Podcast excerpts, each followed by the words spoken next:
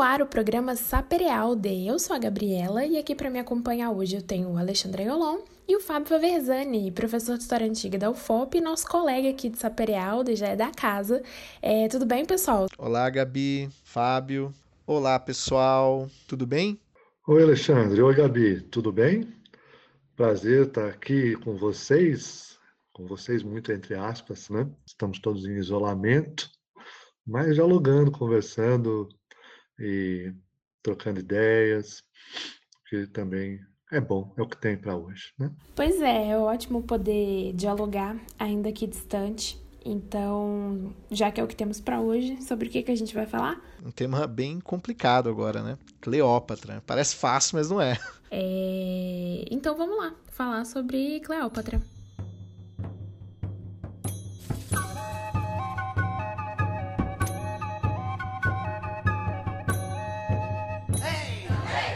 Então, para a gente começar a falar dessa figura tão importante que foi a Cleópatra, muitíssimo conhecida, acho que no próprio senso comum, por ter sido rainha do Egito, é, pode ser interessante comentar primeiro da etimologia do nome, que significa glória do Pai. Vem do grego kleos, aí, né, a glória, e patros, aí no genitivo, do Pai. Então, glória do Pai. E aí a gente tem inclusive outras Cleópatras. É, só para mencionar brevemente, uma é personagem da mitologia grega que foi a Cleópatra Alcínio, esposa de Meleagro.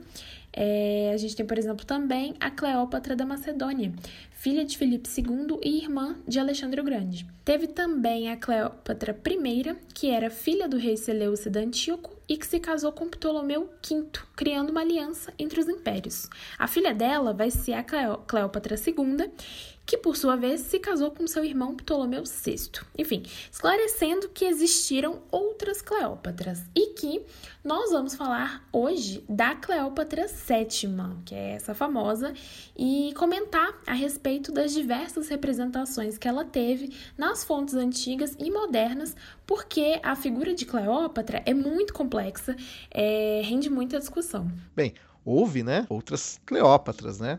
Como a Gabi aqui já, já antecipou, não é? A gente está falando de Cleópatra VII Filopater, não é?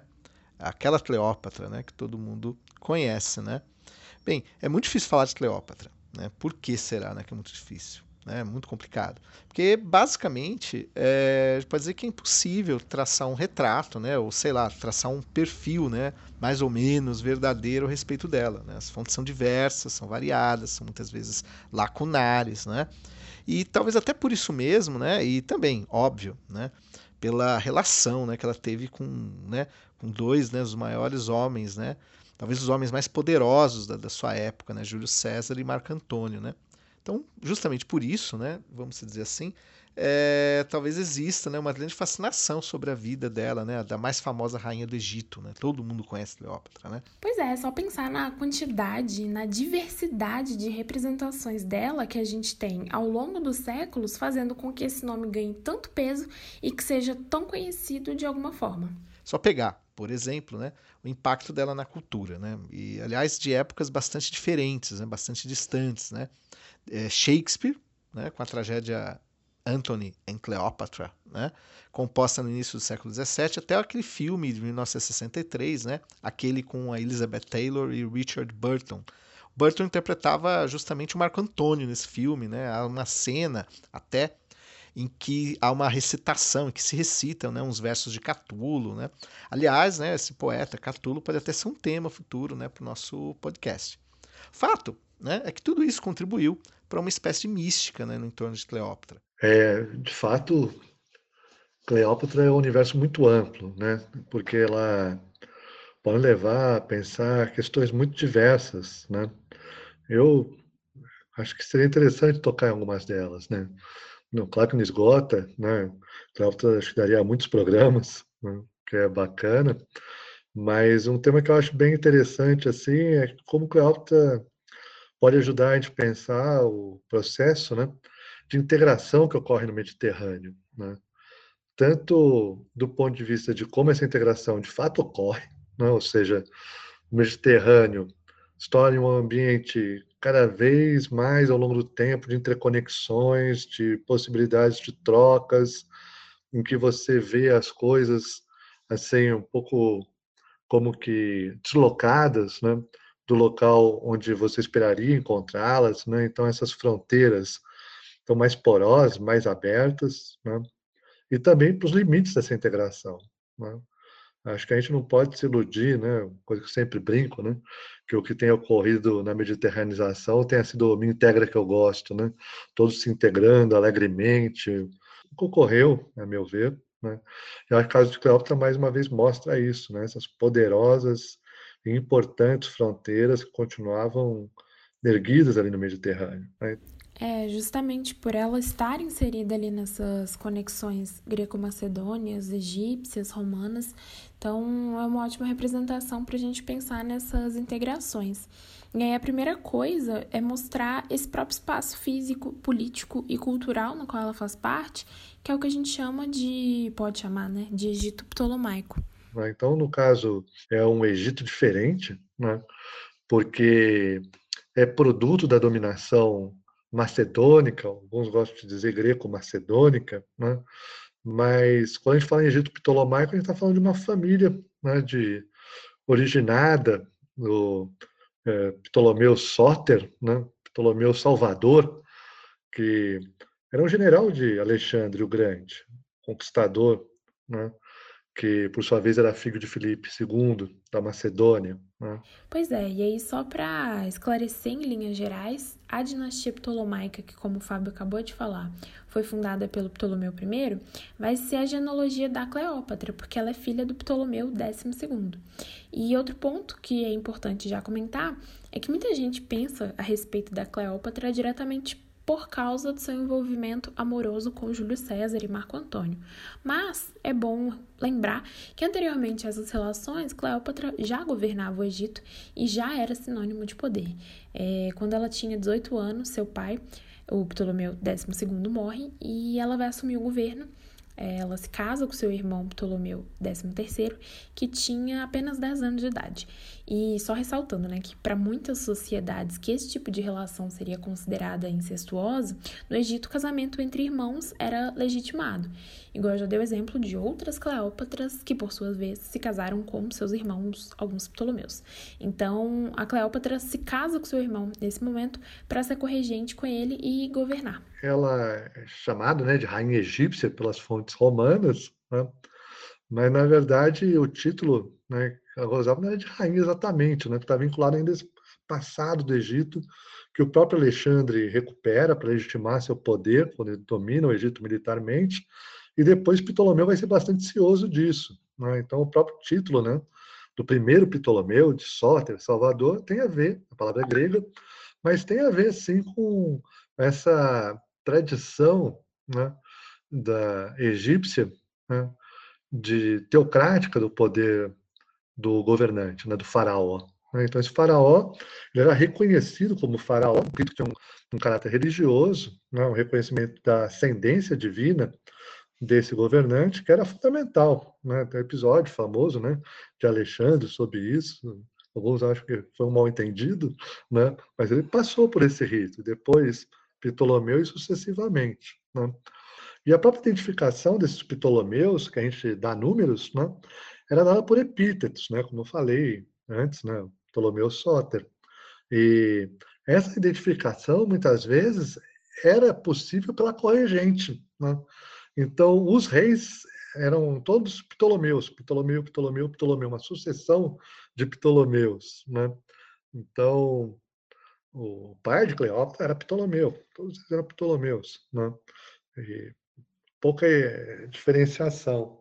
Quem dava essa diferenciação, normalmente, eram as mulheres. E uma outra coisa, né? Pensando nesse papel das mulheres enquanto monarcas, é, no caso da Cleópatra, que de acordo com o que as fontes trazem, ela era muito astuciosa.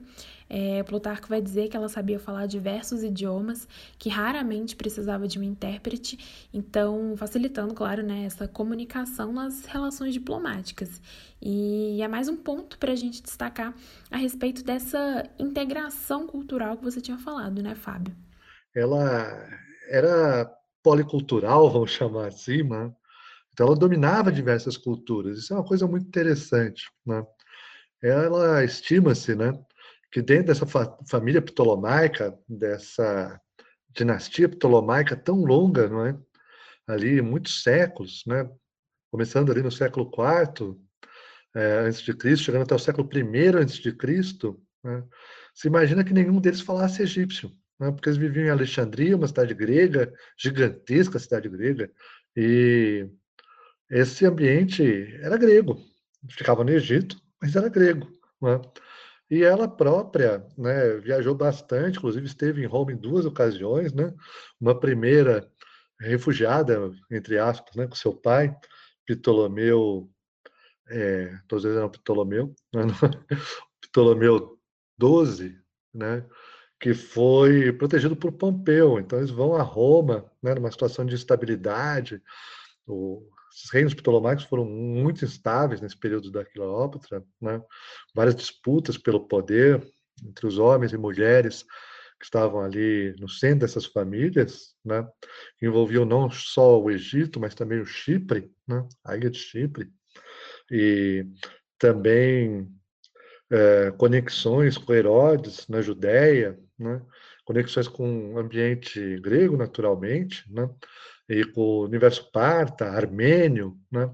Então, essas conexões, disputas né, que estavam envolvidas em torno da, da casa ptolomaica, se criavam não só ali no Egito, mas também todo esse ambiente, nas divisões que havia nesses ambientes do Mediterrâneo. Né?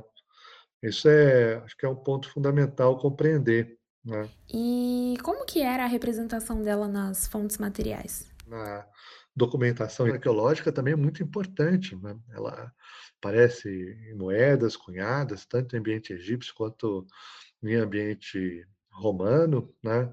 É, aparece em relevos, em estátuas, camafeus, né? aparece em papiros. Né? Há uma tradição ptolomaica, né? que Cleópatra também adota, de, você tem os escribas egípcios, famosos escribas, etc., mas com via de dar autenticidade a esses documentos, a gente tem possivelmente escrita da Cleópatra num desses papiros, né? porque ah, o próprio governante ou autoridade era uma tradição, né? escrevia alguma palavra de próprio punho, uma, uma locução, uma sentença curta, né? no final do documento. Isso ajudava a dar autenticidade para o documento. Né? Se fosse uma assinatura que era a página do texto, né? uma coisa que a gente não tem. É, mais esse elemento autógrafo né? da autoridade, como um sinal também, às vezes, de deferência, de prestígio àquele que receberia o documento. Né? Então, Cleópatra ela é fruto dessas tradições que, ao mesmo tempo que se conectam, se separam. Né? Não é uma, uma linha constante, não, um processo cumulativo e linear de integração que ocorre no Mediterrâneo. Né? Você tem esse processo através de diversas idas e vindas, várias rupturas, vários limites, e processos também que um não decorre do outro, um não constrói o outro, né? Não tem uma um único é, uma única sociedade, né, que está por trás dessa construção. Né? Prova disso é que as formas pelas quais ela foi julgada as formas pelas quais a sua imagem foi transmitida, dominantemente não são as formas que seriam pensadas a partir de parâmetros correntes no mundo egípcio, né? ao qual ela pertencia muito limitadamente, insisto nisso. Né? Ela vivia em Alexandria, uma cidade grega, cidade que existe até hoje, segunda principal cidade egípcia, né? cidade fundada, obviamente, por Alexandre, mas era uma cidade onde se falava grego, não se falava egípcio. Né? Então já vem essa, essa, esse tipo de separação dentro desse universo, dentro do Egito mesmo. Né? Mas ela, dizia eu, não foi julgada por esses critérios que eram comuns na sociedade egípcia, numa tradição faraônica. Né? Ela foi julgada por critérios exógenos. Né? Então, os critérios de julgamento são critérios externos, completamente estranhos à sociedade à qual ela pertencia de forma mais central, que era a sociedade egípcia, com esses traços muito fortes de uma presença grega, ainda que ela fosse de uma dinastia, de uma família de origem macedônica. Então, é uma confusão bem grande em termos de como esse processo de integração se dão. Né? E para compreender Cleópatra, uma tarefa fundamental é compreender como se constituíram esses repertórios. Né? A gente pode chamar de repertórios. E que esses repertórios, de novo, eles não estão desconectados totalmente. Eles guardam características particulares, claro, cada tempo, cada época produz suas Cleópatras, às vezes no plural, né? a partir de critérios, de julgamentos diferentes, contextos diferentes, é, inquietações diferentes, né? mas essas diversas Cleópatras de alguma forma se conectam. Né? Fato né, é que tudo isso contribuiu para uma espécie de mística né, no entorno de Cleópatra. Mas nas fontes propriamente antigas, né, há uma relativa carência de informações a respeito dela. E as que existem são bem posteriores à sua morte, como por exemplo Plutarco e Flávio Josefo, que escreveram mais ou menos de um século né, após a morte de Cleópatra. Tem também Dion Cássio, que está lá no século III. Não reparem que são fontes um pouco né, extemporâneas, são fontes um pouco distantes. E as fontes romanas, mais ou menos contemporâneas à rainha, ora elas pintam né, um retrato pouco edificante, digamos assim, da rainha do Egito. É o caso de Virgílio, de Horácio, de Propércio e de Ovídio, por exemplo. Então eles mais ou menos se repetem, né? eles acabam se repetindo né, no modo como representam Cleópatra. Ela é sempre viciosa, ela é desmedida no seu desejo de poder, suas intenções são basicamente a destruição de Roma, de seu império. Né? A ideia também é fazer com que os romanos se submetam ao seu poder. Ela é representada frequentemente é, em analogia com o luxo né, e o excesso, né, que são características próprias né, que os romanos acreditavam ao Egito e ao Oriente também, de um modo geral. Em oposição à ideia, que também é evidentemente discutível, né, de austeridade que os romanos atribuíam a si mesmos. Né. Isso é uma marca que aparece, por exemplo, uma tópica né, historiográfica, aparece em Tito Livio, né, na história de Roma, é, quando ele, ele, ele diz, né, o Tito Livre no prefácio, né, os romanos por muito tempo foram imunes né, à cobiça ou ao luxo, sempre foram austeros, né, não houve povo que resistiu mais a, essas, a esses vícios. Né, e eu pondo em seguida esse passado idealizado à sua época atual. Né, então, essa época atual seria repleta de vícios, né, entre eles ocultam os prazeres, ao luxo, a cobiça. E, geralmente todos esses vícios né, é, muitas vezes são associados né, ao contato dos romanos contra os povos, ou seja, a culpa nunca é nossa, a culpa é sempre dos outros. Né? É, então, somos hoje viciosos é porque fomos influenciados pelos orientais, fomos influenciados pelos povos do Oriente, pelo Egito, etc. Né? Além disso, é, só o fato, né, meio que dando continuidade a isso mesmo, só o fato de Cleópatra ser estrangeira, né, egípcia, é, já é algo que, do ponto de vista romano, né, é, depunha contra ela. Bom, acho que deu para começar a entender o que o Alexandre quis dizer quando ele falou que Cleópatra não é um tema fácil. E acho que é importante entender também determinados acontecimentos históricos da vida dela, ainda que são bem questionáveis.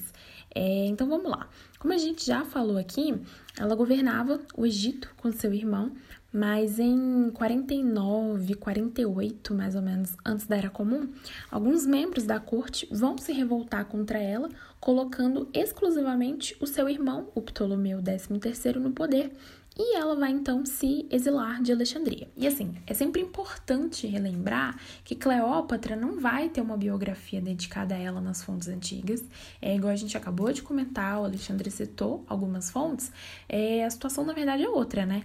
Ela é julgada pelas fontes romanas e gregas, e, por exemplo, em Plutarco, que ele vai escrever, ele fala da biografia de César e Marco Antônio e ela apenas aparece. Então, aí, dando continuidade, é, só lembrando, né, no contexto da guerra civil entre César e Pompeu, na Batalha de Farsalos, que César vence, Pompeu se refugia no Egito, esperando o acolhimento. E na verdade ele vai ser morto lá em 48 antes da Era Comum pelos comandos do Ptolomeu XIII, que estava no poder e que achavam que estariam agradando César com essa atitude. Porém, ainda que houvesse esse conflito entre César e Pompeu, César não vai gostar nada de receber a cabeça de Pompeu, até porque, lembrando de um fato, Pompeu era sogro de César. Enfim, durante esses acontecimentos, Cleópatra estava exilada. E aí, para conhecer e se aproximar de César, Plutarco vai dizer que ela se enrola no meio de peças de roupa para não ser reconhecida. E aí, justamente por essa sagacidade e posteriormente pelos seus encantos, é, César vai ajudar ela com suas tropas a, a derrotar o seu irmão Ptolomeu XIII, que inclusive morre tentando fugir. Então ela volta para o poder do Egito é, junto com seu irmão, o Ptolomeu XIV. Bom, além dessa ajuda política, eles tiveram um envolvimento e a Cleópatra vai ter um filho chamado Cesário, ainda que ele não tivesse sido reconhecido como filho legítimo. Uh, César vai voltar para Roma, vai alcançar a vitória total sobre os exércitos de seus rivais, é, se torna ditador, tem seu triunfo, e quando o Senado romano viu César adquirindo todos os poderes, eles organizaram seu assassinato. E então, nos dedos de março, ele vai ser morto e Cleópatra volta para o Egito. Bom, tentando resumir das ações sucessivas à morte de César, vai ocorrer uma nova aliança política, que é o que a gente pode chamar de segundo triunvirato, onde o poder desses comandos políticos vão ser divididos entre Otaviano, Marco Antônio e Lépido. É, Lépido vai cuidar da África, Otaviano, que vai ser o futuro Augusto, com, fica com as províncias do Ocidente. Inclusive, quem não ouviu o programa sobre Augusto com Paulo Martins, não percam essa oportunidade. E, e aí o terceiro, que é Marco Antônio, fica responsável pelo Oriente. E apesar dele já ter conhecido Cleópatra, inclusive quando é, ela esteve em Roma, o envolvimento deles, entre eles, né, de fato, vai ser depois desse momento, ainda que eles não fossem casados. Isso é um ponto importante para entender que quando Marco Antônio conhece e se envolve com Cleópatra, ele é casado com Fúvia. Quando ele retorna a Roma, é, é, essa esposa dele tinha causado um tumulto com seu irmão na Itália e ela morre depois. Então, como a gente sabe que os casamentos têm papel importante nas alianças políticas, Marco Antônio ficou viúvo quando a Fúvia morreu e vai se casar com Otávia, irmã de Augusto, que inclusive para o padrão romano é a exemplaridade de mulher. Isso é um ponto também muito importante porque as fontes, aqui no caso eu estou me referindo a Plutarco escrevendo sobre as biografias de César e de Marco Antônio, é, nos momentos em que a Cleópatra aparece, ela é descrita de, de uma forma muito negativa, é, excessiva em seus luxos.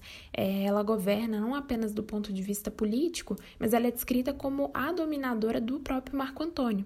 E tem a questão do adultério também, né? Ele está casado com Otávia e deixa seus filhos para trás e volta para o Egito para ficar com Cleópatra. É, e lá eles têm três filhos juntos, é, os gêmeos chamados Alexandre e Cleópatra, que são apelidados de Sol e de Lua, como um complemento, e o terceiro filho, que é o Ptolomeu Filadelfos. Bom, essas alianças políticas e amorosas entre os dois, é, esse gera né, um engrandecimento também do Egito por parte do Marco Antônio, não vai, obviamente, agradar nada o povo romano. E acho que dois momentos que ilustram bem isso é numa aparição que a Cleópatra faz vestida da deusa Isis, a deusa egípcia Isis, e que Marco Antônio presente declarou Cesário como filho legítimo de César e os seus três filhos com a Cleópatra como legítimos e herdeiros de suas posses. É, e o outro momento foi uma leitura que Otaviano fez em Roma de alguns fragmentos do testamento de Marco Antônio, onde ele fala que quer ser sepultado no Egito com seu corpo entregue a Cleópatra. É, isso também é muito importante porque a partir daí Otaviano vai declarar guerra a Cleópatra, é, vai deslocar suas tropas marítimas. É, e aí, dentre algumas batalhas entre os exércitos que vão acontecer sucessivamente, e a mais famosa é a Batalha de Ácio, onde Otaviano tem a vitória sobre as tropas de Marco Antônio.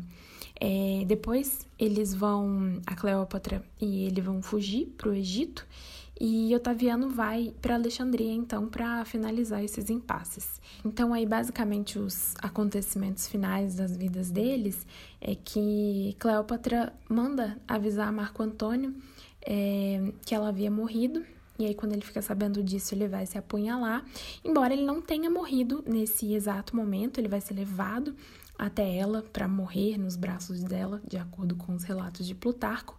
É, e depois da morte dele, com todo o sofrimento, ela supostamente se suicida é, por uma picada de serpente. E aí, no triunfo de Otávio, vai ter uma réplica da Cleópatra é, nesse momento da morte dela, para mostrar, sobretudo, essa vitória romana e uma superioridade em todos os aspectos. E nas fontes, né, no caso aqui eu estou citando Plutarco, que é um autor grego e que vai escrever 150 anos após esses acontecimentos, mas não, inclusive não é em uma biografia dedicada exclusivamente a ela.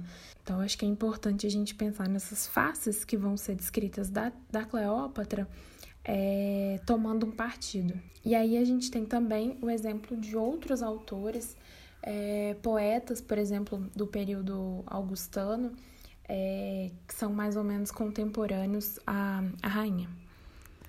Então, há, né, por exemplo, né, uma elegia do Propércio, né, que é a elegia 3.11, que ela desenvolve um tema elegíaco, né, bastante comum né, uh, na tradição elegíaca, que está em Tibulo, está também em Ovídio, né, que é a Servitium Amores, né, ou a servidão amorosa. Esse é um tema muito importante da elegia, né, vamos dizer assim, uh, vai ter uma fortuna na Idade Média, por exemplo. Então, a coita né, uh, da tradição digamos, trovadoresca medieval, né, é, digamos assim, uma releitura, por assim dizer, né, dessa, dessa tópica elegíaca. Né? Mas, enfim, como começa essa elegia? O poeta começa mais ou menos assim, né? então ele diz assim, algo do tipo, né, ah, tu te admiras, né, ser uma mulher revolve minha vida, ou seja, né, em tradução, né, quer dizer o quê? Né?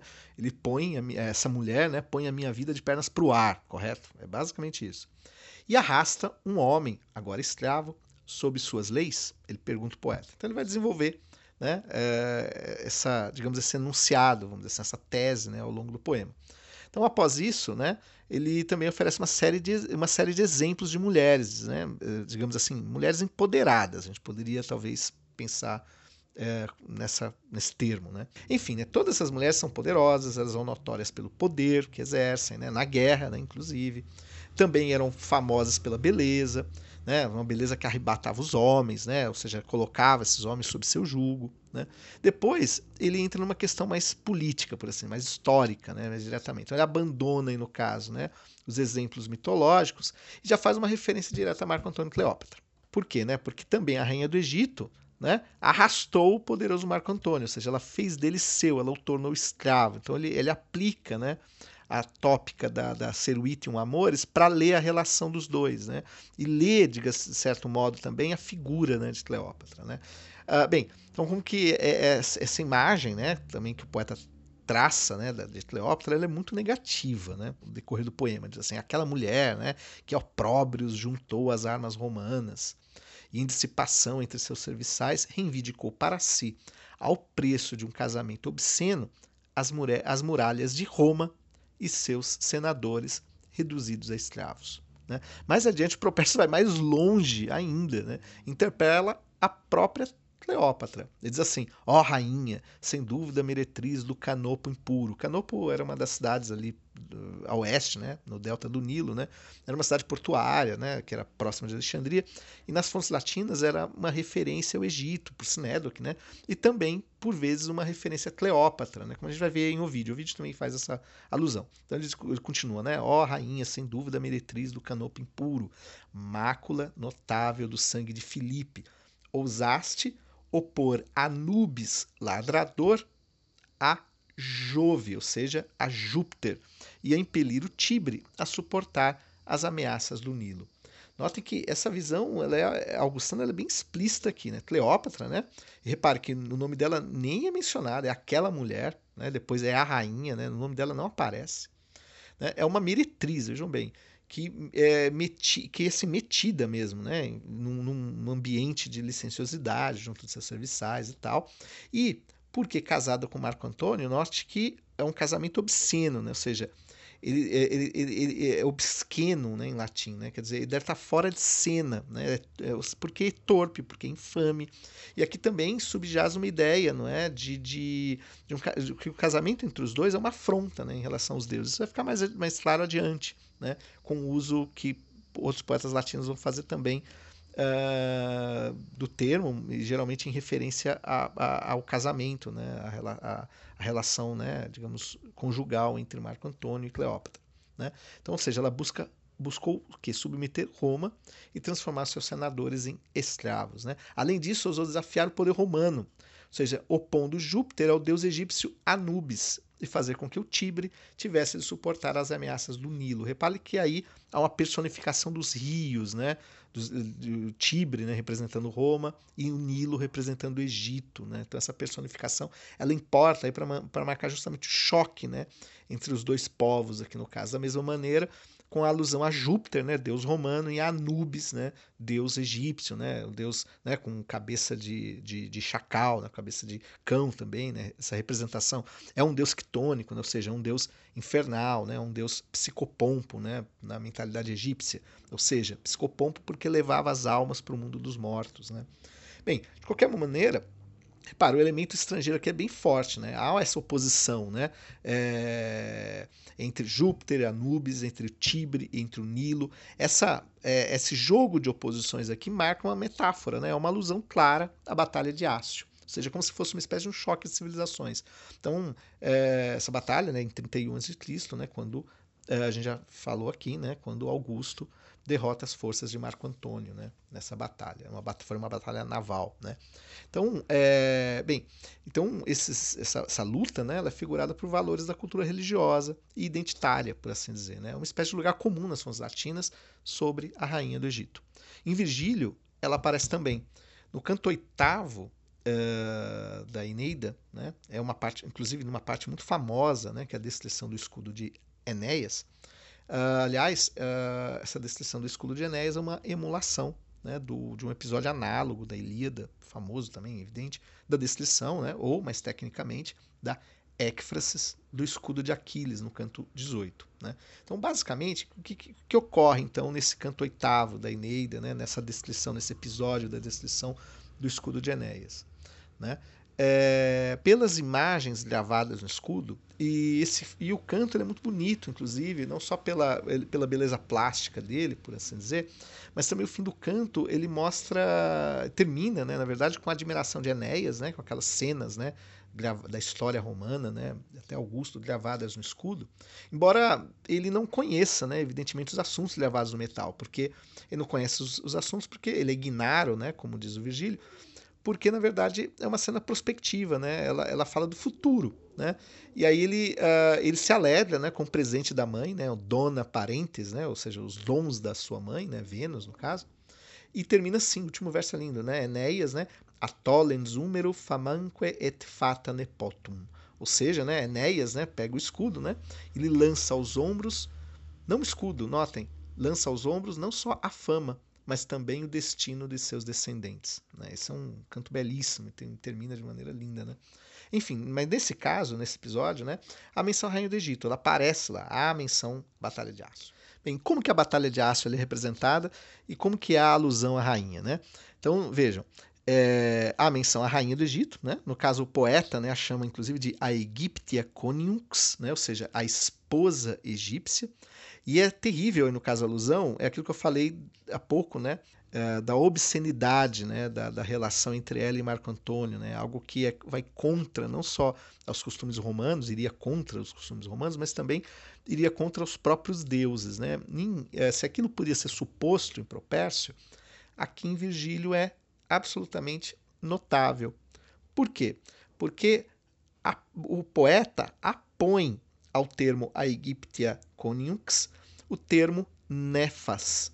Nefas em português vai dar nefasto. Né? A gente usa, evidentemente, para coisas totalmente negativas, algo que é horrendo, etc. Só que em latim, nefas é, significa algo que não é permitido aos olhos do de, dos deuses, ou seja, ele quer dizer que o casamento entre Cleópatra e Antônio é uma espécie de violação das leis dos deuses. Isso se evidencia claramente pelo uso léxico né, em Virgílio.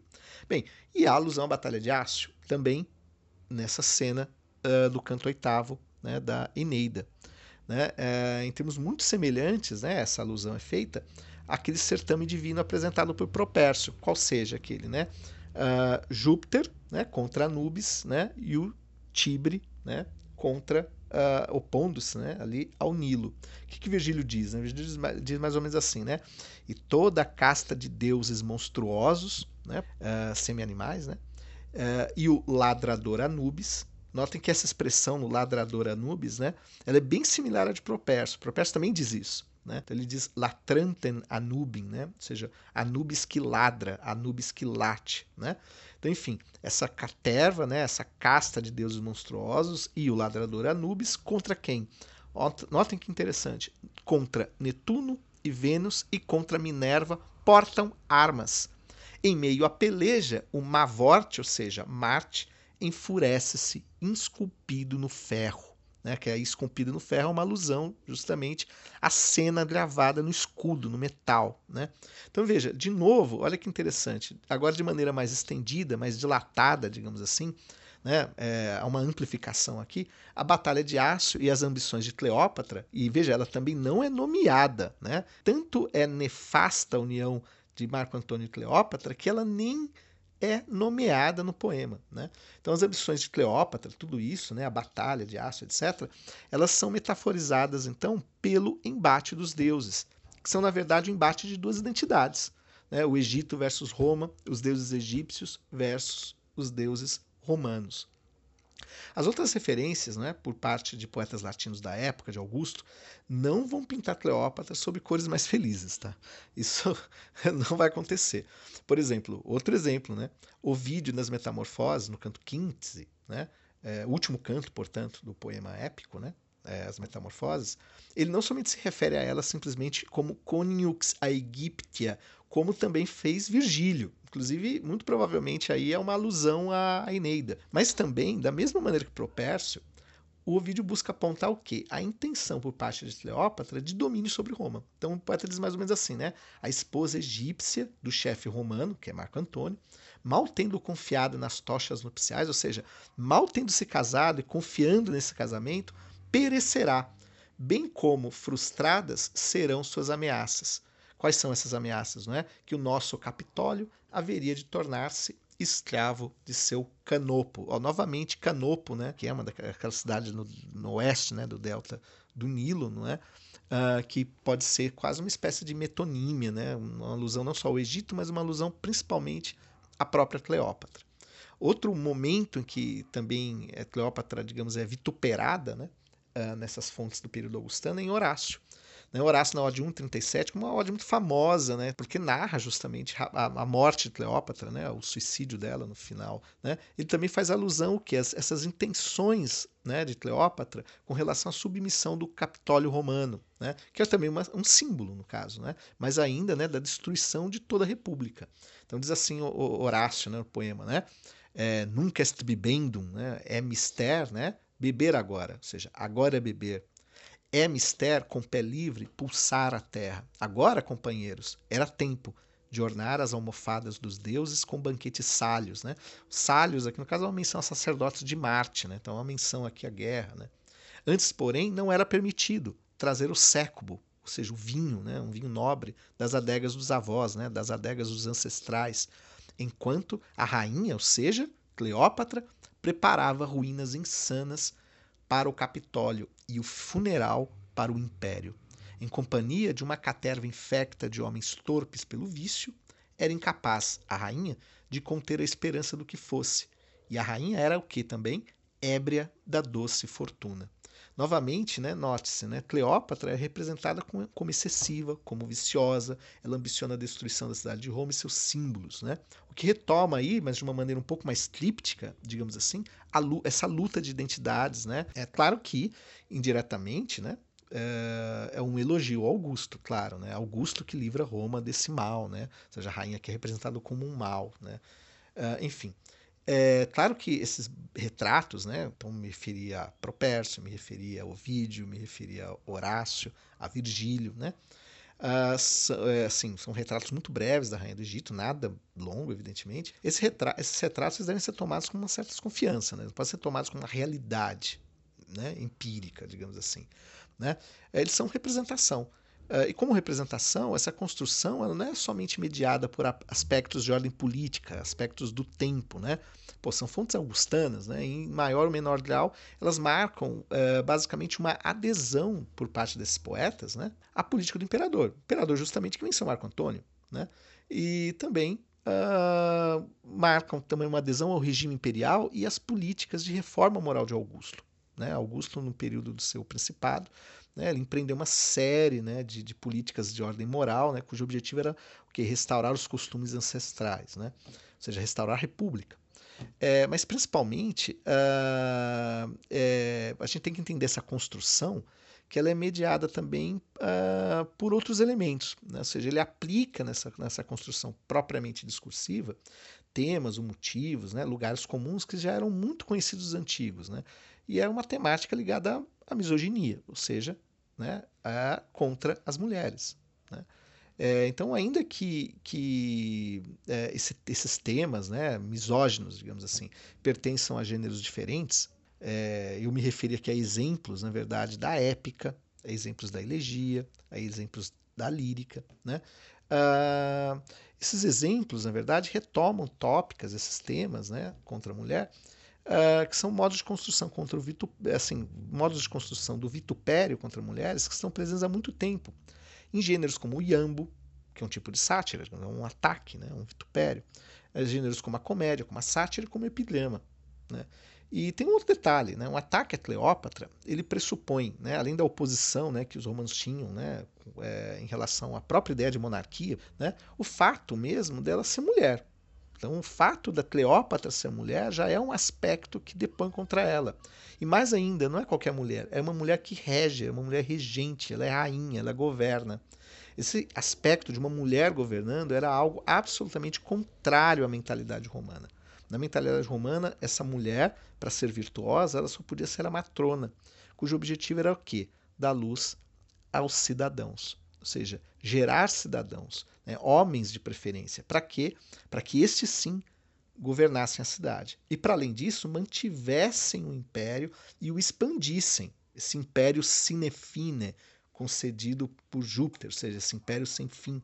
Delta foi muito usada, então, nesse sentido, porque esse papel que cumpriria idealmente a mulher romana, né, estava é, mudando, estava mudando muito rapidamente, né?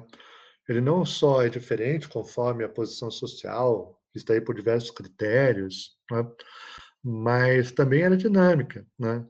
Então, o crescimento do poder das casas romanas né, levou grandemente a uma mudança do papel dessas mulheres romanas. Em primeiro lugar, que muda o desenho das próprias famílias. Né? Isso dá para perceber a partir do jogo de alianças matrimoniais em que Cleópatra acabou envolvida. Né? Então, um grande problema né, dessas alianças matrimoniais é quem casa com quem a estabilidade desses casamentos, frente também a outros tipos de relação que não são consideradas casamento. Né? Então, o papel de Cleópatra em relação a Marco Antônio, uma das acusações que se faz, que ela, uma mulher muito rica, financiava seu marido? Quando o que se esperava do ponto de vista romano, no geral, no casamento dos aristocratas, né? era assim que a mulher trouxesse recursos vindos através do dote, né? mas com um certo limite. Né? Então, isso é utilizado fortemente na disputa política para dizer que Marco Antônio é um homem fraco, né? porque é comandado por mulheres. Então, esse papel das mulheres vai ser um debate muito importante, porque elas se tornam mais importantes, mais fortes, têm um peso na vida política, né? e não é só Cleópatra, são várias mulheres, só que isso pode ser objeto de crítica né, pelos adversários, pelos inimigos. Uma aliança matrimonial forte é importante, né, mas ela deve ser contida dentro dos limites de uma sociedade patriarcal como era romana. Isso, de fato, nesse período estava em aberto e Cleópatra foi utilizada não só no seu próprio tempo, mas na posteridade para tentar refletir sobre qual seria o equilíbrio e ela é utilizada quase sempre como sinal ou como um exemplo de desequilíbrio, de imoderação. Né?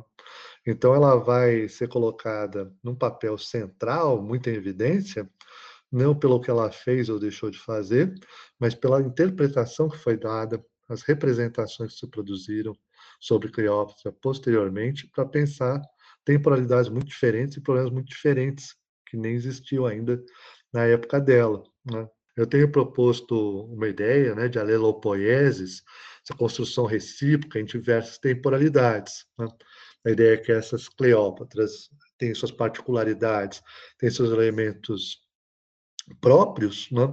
mas é da conexão delas várias que a gente vai produzindo uma imagem compósita, múltipla, multifacetada de Cleópatra, que permite que ela tenha esse poder né, é, para produção de discursos, de imagens, de concepções sobre o ideal da mulher, que mulher é ideal, ou como se afasta desse ideal de mulher, sobre o poder, sobre o excesso do poder, é, questões humanas importantes que sempre voltam e podem ser utilizadas a partir de figuras importantes, né?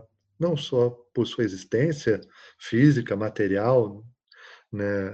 mas, sobretudo, pelas ricas interpretações e representações que foram produzidas, constituindo uma longa tradição que permitiu pensar mulheres, poder, os limites de, disso tudo em sociedades muito diversas. Né?